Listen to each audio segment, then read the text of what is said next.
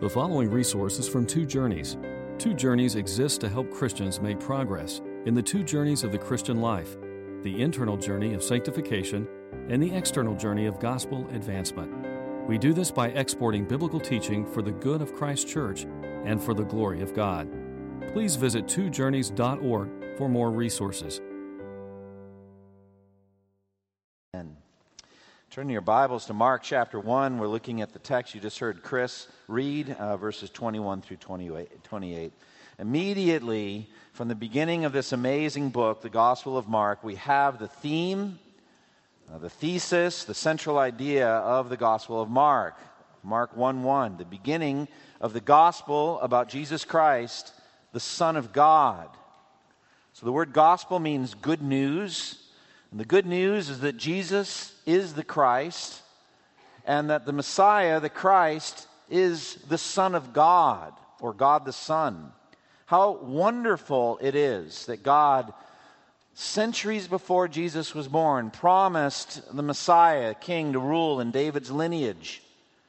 And that he would rule not just the Jewish nation, but the whole world. That's the best good news that there has ever been. Why is that? Well, it's because Jesus himself is so good. Because Jesus is so good.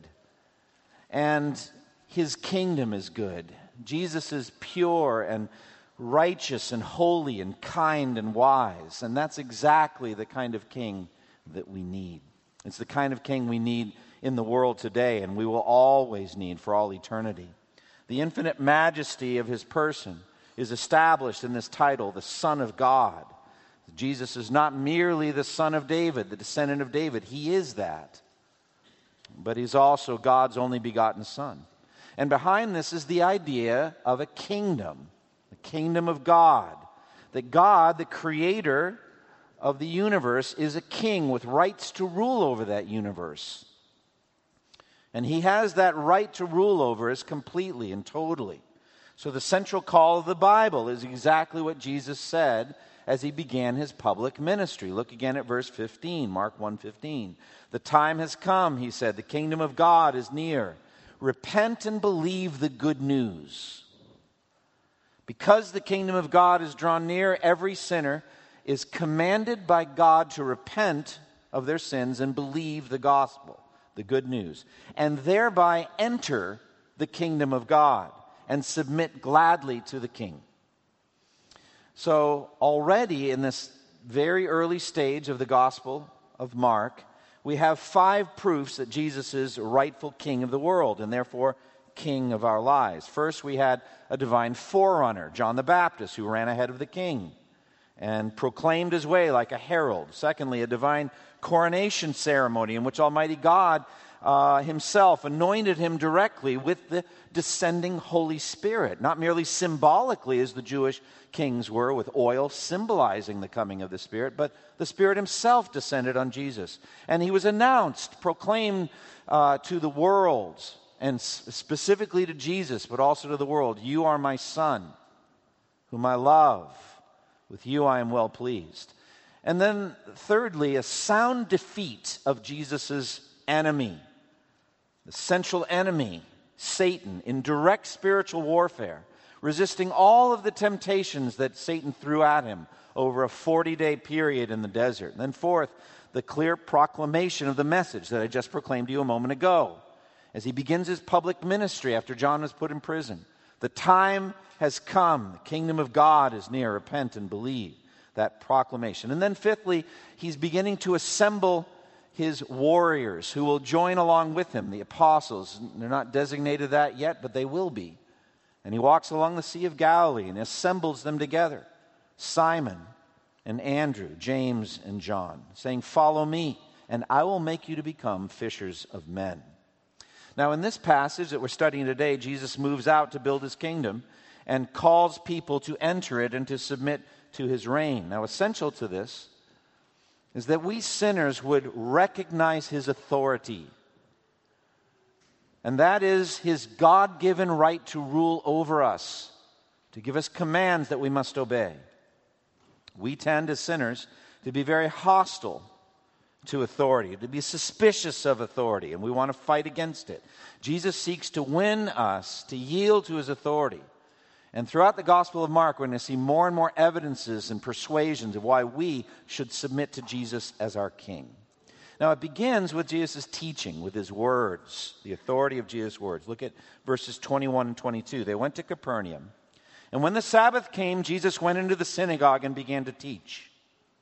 The people were amazed at his teaching because he taught them as one who had authority, not as their teachers of the law. So, the context of this preaching ministry is a synagogue in Capernaum. As a continuation of the previous passage, Jesus had walked along the Sea of Galilee, called uh, these four disciples, future apostles, to follow him Peter and Andrew, brothers, James and John, brothers, two sets of brothers.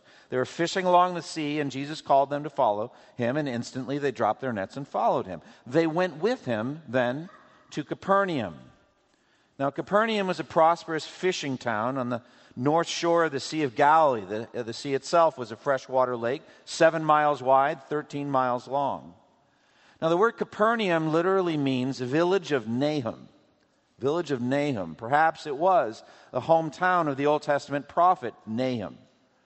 The town was on the Roman road called the Via Maris. Historians tell us that Capernaum had a seawall eight feet high with a promenade that sat upon it about a half mile long. Fishing piers were built out on that, on that seawall, and they extended over a hundred feet out into the Sea of Galilee.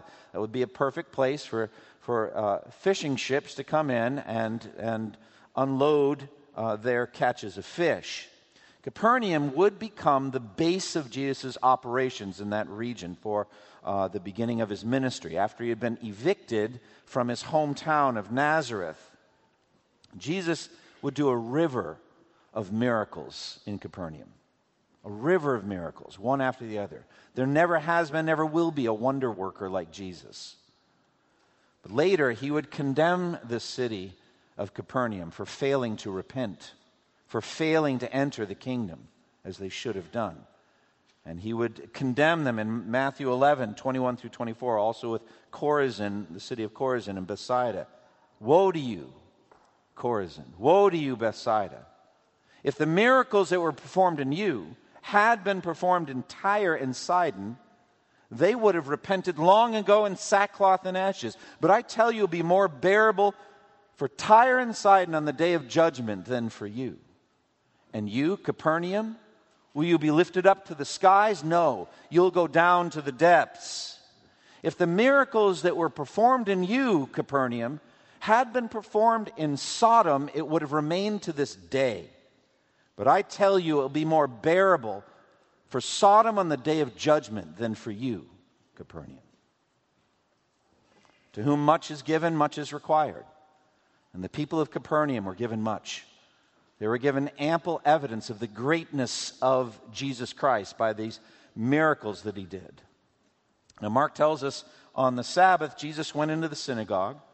Synagogue was the center of Jewish re- religious life uh, in every community. The word literally means a gathering where they were gathered together, an assembly, a place where the Jews would meet, especially on the Sabbath, and they would read the scriptures and they would pray and worship. Keep in mind that the common people did not have individual copies of the scripture. And so they would come to hear the word of God read. What we know now is the Old Testament. Of course, the New Testament didn't exist yet. And so they would assemble together and they would read scripture. Furthermore, every qualified Jewish man in the synagogue had the right to comment on the scripture on the passage that was read, to say something, a word of exhortation. And Jesus began to teach in that setting. Now, Mark is a very efficient and a very economical writer. It's the shortest of the Gospels. And he doesn't give us any sampling of Jesus' teaching here. He focuses instead on the reaction of the people who heard him. They were stunned, absolutely stunned. Now, the stunned reactions of the people who heard Jesus' teaching was very common, actually. Later in his ministry, Jesus' enemies sent some temple police to go arrest Jesus. And the temple police went to arrest him, and after a time, they came back empty handed. And so Jesus' enemies said, Where is he? And they said, No one ever spoke like this man. They were blown away. John 7 46. And so it was also in this synagogue in Capernaum. The people were amazed. The Greek word implies they were, they were stunned, blown away. They'd never heard anything like it. But what amazed them was the overwhelming sense of authority with which Jesus taught. He was not like their teachers of the law. Now, the teachers of the law, sometimes in some translations called scribes, were responsible for the constant copying of the Hebrew scriptures. Remember, again, they didn't have printing presses, they didn't have uh, ways to mass produce literature as we have today. And so every copy of the scripture was, was handwritten, very costly. So these scribes, these teachers of law, worked all day long copying, literally letter by letter, the Hebrew scrolls. So there would be another copy of the law of Moses, the writings, and the prophets. They were experts, so they believed, in what the word taught, and so they were responsible for teaching the people. Scribes were often honored with the, with the title rabbi, and they loved this. They loved to be greeted in the marketplaces and have people be deferential to them and have the most important seats in the synagogues and the places of honor and the banquets. However, their teaching style was far removed from the words of Scripture, long since removed many steps removed. They would zero in on what previous rabbis, centuries before, had taught about this or that, and then how subsequent rabbis then commented on what the earlier rabbis said. And they would go over all the debates and wranglings of the Jewish people over this or that scripture and how this or that rabbi had resolved that particular wrangling. They would go over the minutiae of the law. Some of these scribes were mystical or allegorical in the way that they taught. Their position in Jewish society was secure because no one could challenge them. They had absolute teaching uh, authority, the position of, of, of teaching. Very few people, however, the common people, even understood what they were talking about. It just didn't make a lot of sense to them and they themselves were merely parroting what some other human teachers had said. And in their traditionalism, they got further and further from the true Word of God. Jesus leveled all that, blew it all away. He razed that structure to the ground by the way he taught. He didn't cite any previous rabbis at all, he didn't cite any other human authority. He gave no allegiance to the high priest, didn't say anything about the school of instruction, biblical instruction in Jerusalem. He didn't refer to any of that. Instead, he spoke with direct, unquestionable personal authority concerning the Word of God. Now, Matthew gives us a sampling of this. So, in the Sermon on the Mount in Matthew, he says, You have heard that it was said to the people long ago, Do not murder, and anyone who murders will be subject to judgment. But I tell you that anyone who is angry with his brother will be subject to judgment. Again, anyone who says to his brother, Raca, is answerable to the Sanhedrin, but anyone who says, You fool, will be in danger of the fire of hell. And then a few moments later, you have heard that it was said, Do not commit adultery. But I tell you that anyone who looks at a woman lustfully has already committed adultery with her in his heart. If your right eye cause you to sin, gouge it out and throw it away. It is better for you to lose one part of your body than for your whole body to go into hell. Amazing. You have heard that it was said, but I say to you. And then teaching clearly about the dangers of hell teaching that the law of God does not merely check your external performance, behavior, but actually probes the inner workings of your heart. Not only the external danger of the physical act of murder, but the eternal danger of anger, which is the root of murder. Not just the the, the physical danger of actual physical adultery, but the eternal danger to your soul of lust. Probing the heart, Keep in mind, Jesus' handling of the law was perfectly right. In retrospect, it makes perfect sense because the 10th commandment was a commandment against covetousness, coveting. And where do you covet except in the heart, in the inside the heart? Coveting leads to actions, it's true, but the law was against a heart disposition, a heart sin. Jesus just extended that to all of it. God is not looking merely at the external appearance, but he's looking at the heart. And keep in mind also that he was the first to unfold the infinite danger that hangs over all sinners of hell of eternal conscious torment.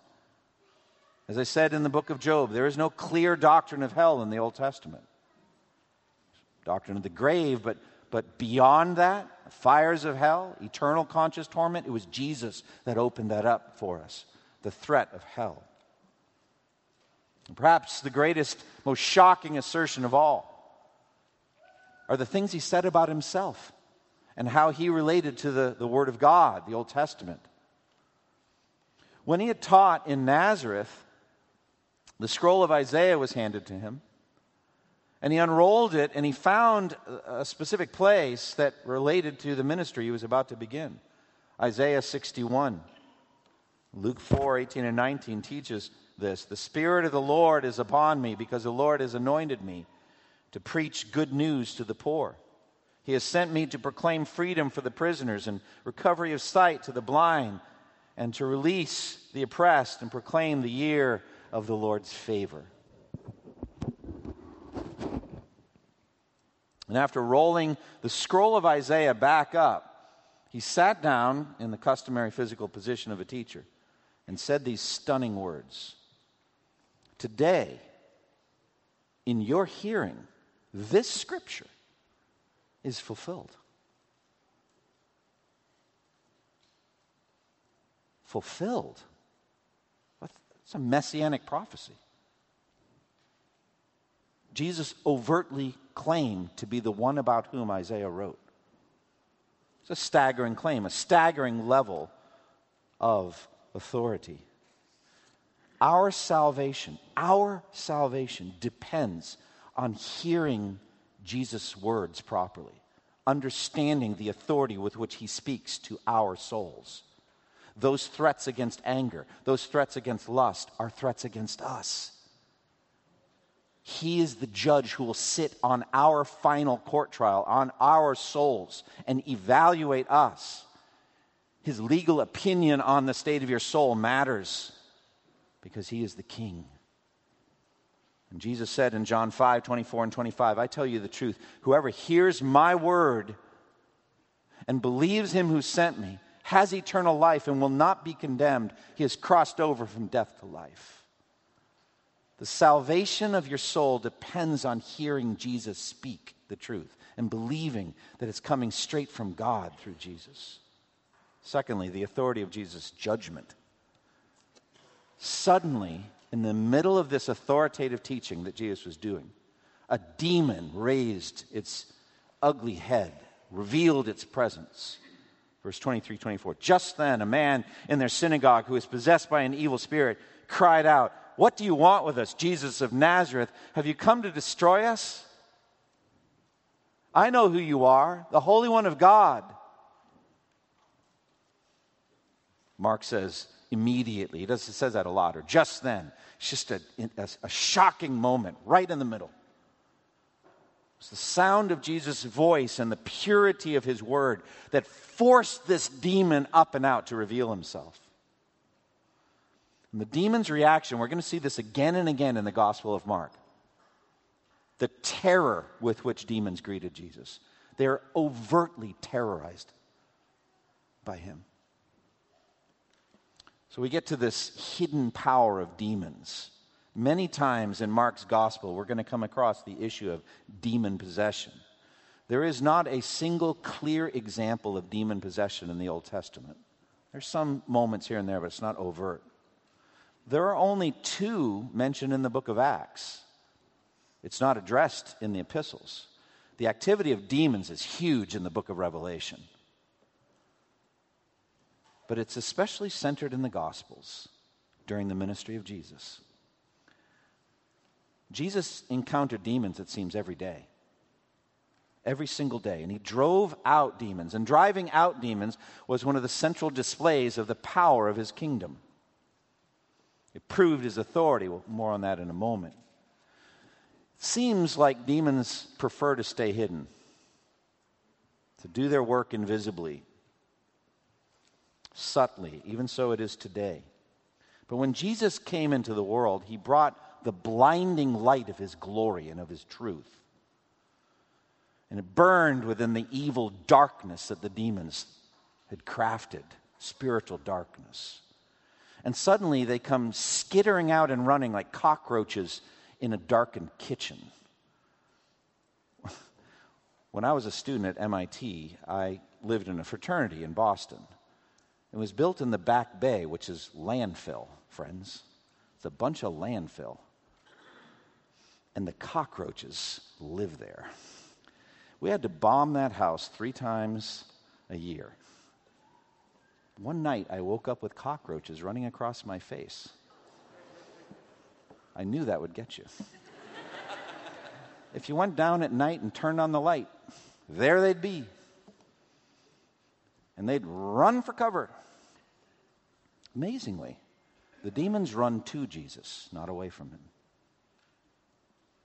With the demoniac the Gadarenes, you're going to see that. He comes from afar to Jesus. You know why? He knows there's nowhere to hide you got to go deal with him. If you want something from him, you better go beg him because you can't get away from him. They understand who he is, and they're afraid of him. And so when Jesus came, he turned on the light, and they were revealed. So, what are they? What are demons? Well, we addressed this at the end of the book of Job, sermons on Behemoth and Leviathan. Remember, I said at the time, I'm not 100% certain that Behemoth and Leviathan represent demons and Satan, but I am 100% certain that demons and Satan are an issue today, and we need to understand their role in human suffering. So, demons are fallen angels. Angels are spiritual beings created similar to us in that they have intelligence, verbal skills, ability to evaluate God's work and worship Him. They just don't have the physical side, of the bodies that we have. Revelation 12 makes it plain that Satan led some sort of a heavenly revolt uh, against Almighty God.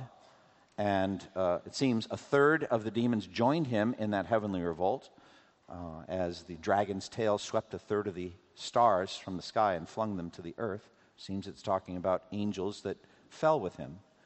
And he lost his heavenly battle and was hurled to the earth. Jesus said, I saw Satan fall like lightning from heaven. And so the demons joined him. They are the devil and his angels, his angels. Now, it seems some of them were locked immediately or some subsequent time later in a pit of some sort, a pit that they find torturous and that they're terrorized of it. They're held in that bottomless pit for future judgment, but that is not hell, that's not their final judgment. Demons have far greater power than human beings do. They have the ability to infiltrate human minds to insinuate thoughts, mental temptations, uh, and occasionally to take possession of people, to totally take over a human personality so that they violate their will. The person doesn't have a will in the matter anymore. That's what we're dealing. So in that synagogue in Capernaum, this demon inhabiting the body of a man cries out in terror and rage to Jesus. Look at verse 24. What do you want with us, Jesus of Nazareth? Have you come to destroy us? I know who you are, the Holy One of God.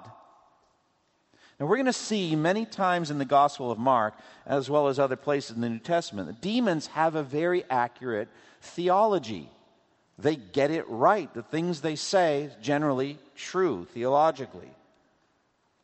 As James said, demons believe that God is one or that there is one God, and they shudder.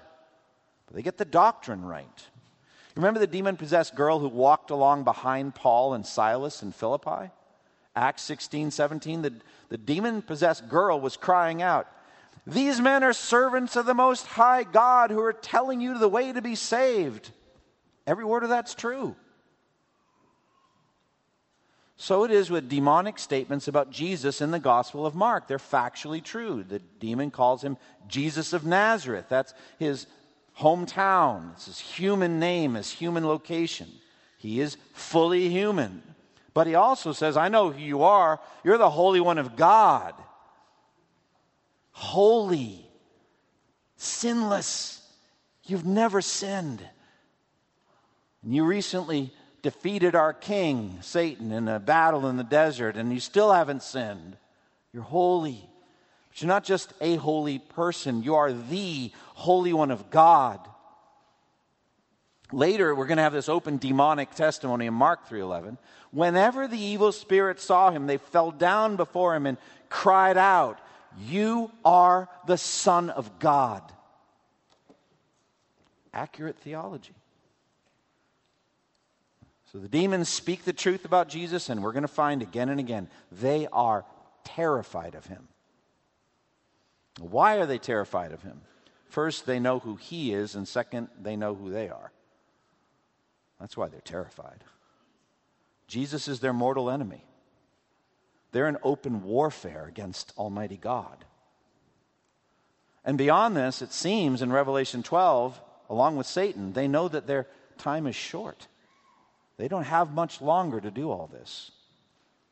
Revelation 12 12. They know that their end will be the lake of fire. That's their future punishment. And the lake of fire was crafted as a punishment for the devil and his angels. But then, since we humans under Adam joined Satan in his rebellion against God, we get the same punishment that was crafted for the devil and his angels if we don't repent of our sins and flee to Christ.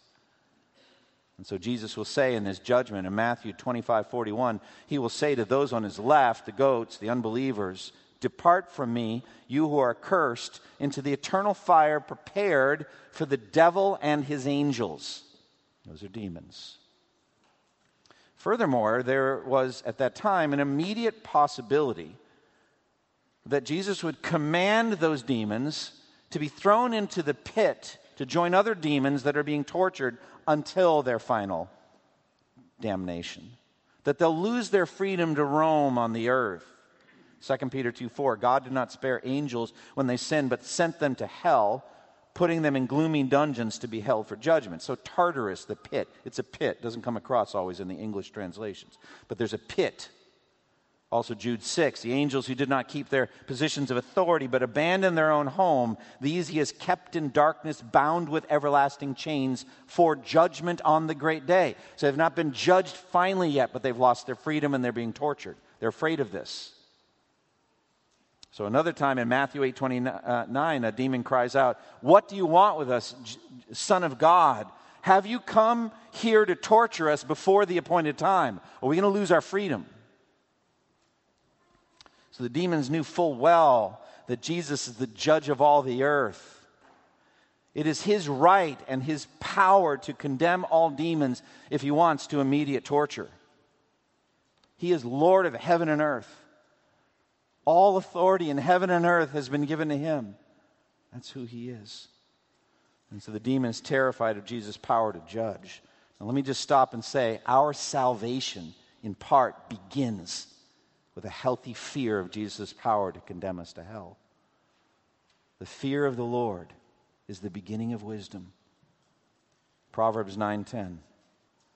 John 5:27 that God has given the Son authority to judge because he is the Son of man. He has the right to judge your soul. He has that right. Matthew 25, 31, 32. When the Son of Man comes in his glory and all the angels, the holy angels with him. He will sit on his throne in heavenly glory, and all the nations will be gathered before him.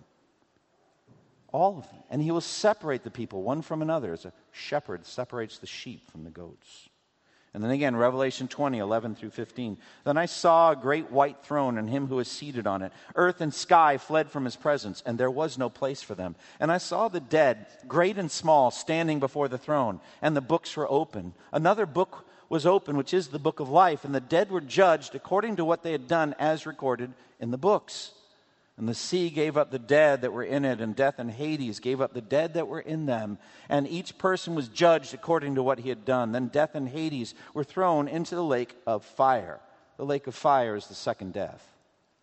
If anyone's name was not found written in the book of life, he was thrown into the lake of fire.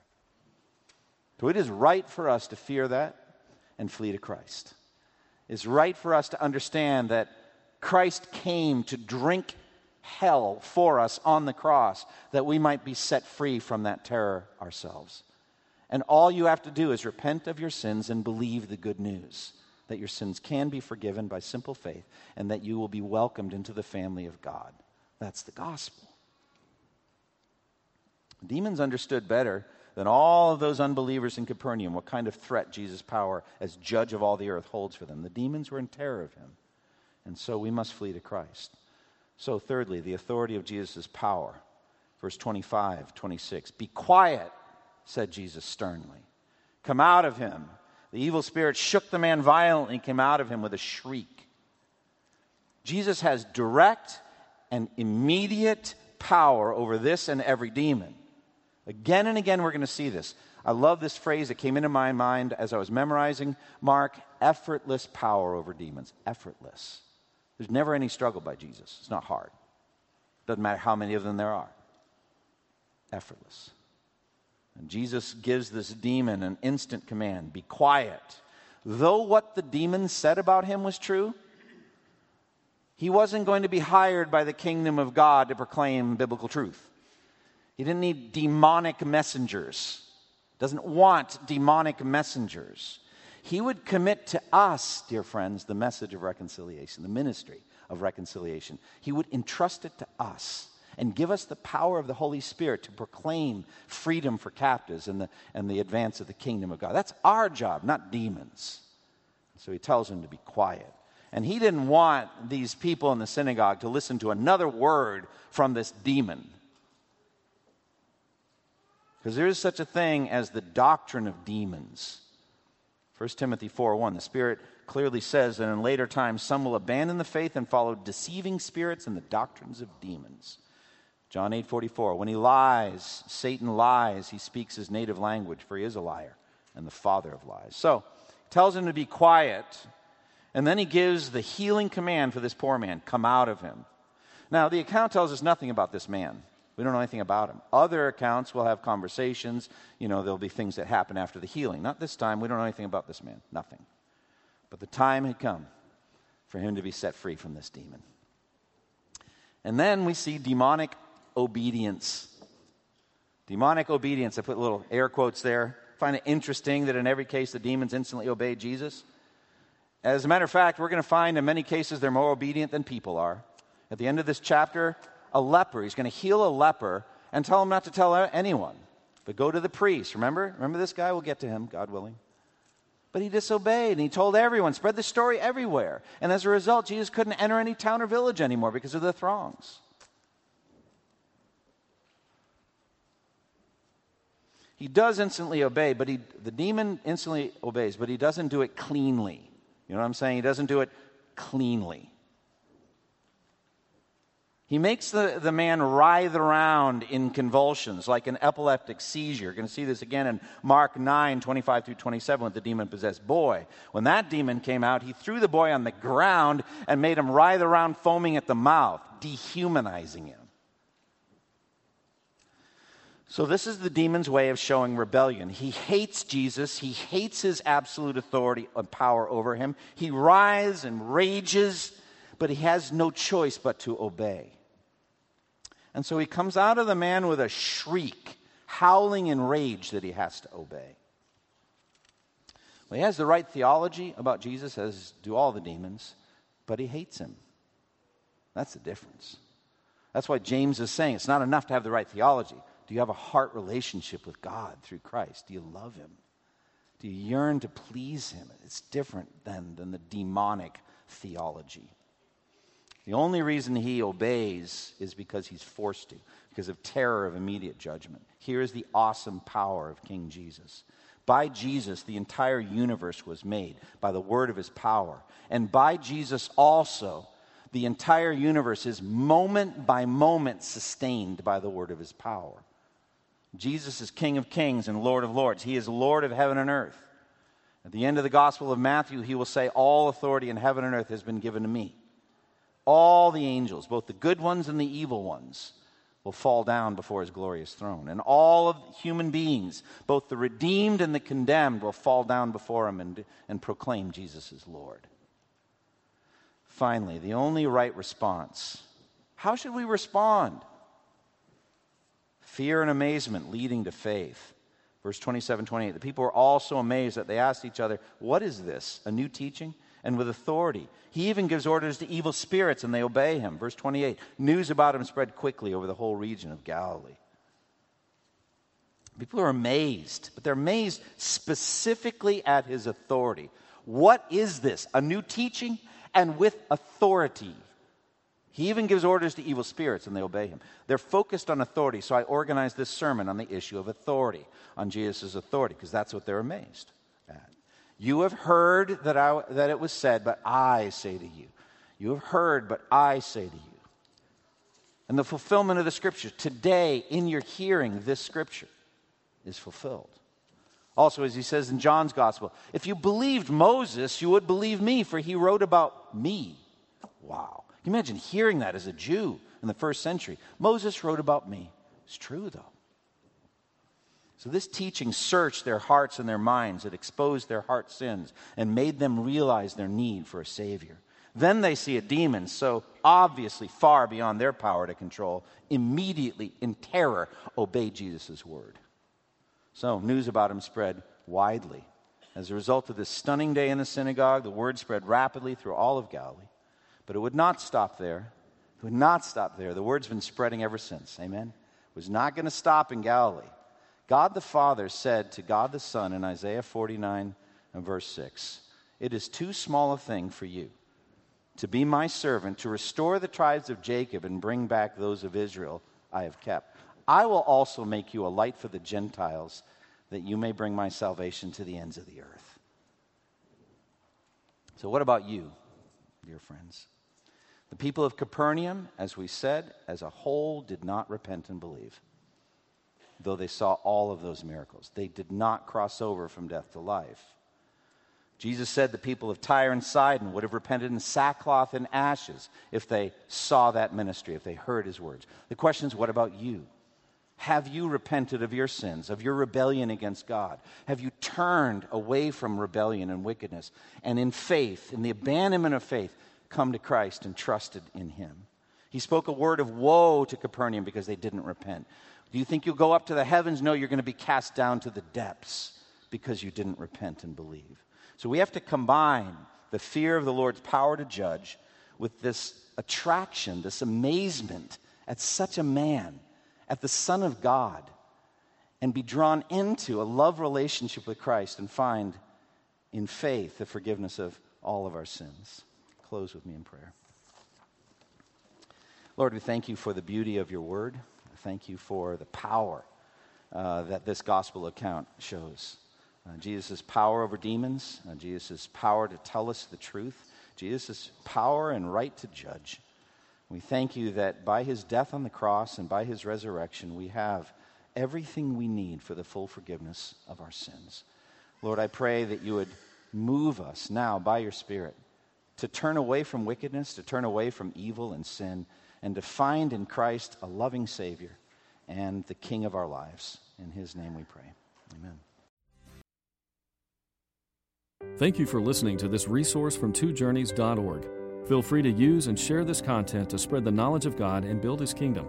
Only we ask that you do so for non commercial purposes and in accordance with the copyright policy found at twojourneys.org. Two Journeys exists to help Christians make progress in the two journeys of the Christian life the internal journey of sanctification and the external journey of gospel advancement. We do this by exporting biblical teaching for the good of Christ's church and for the glory of God.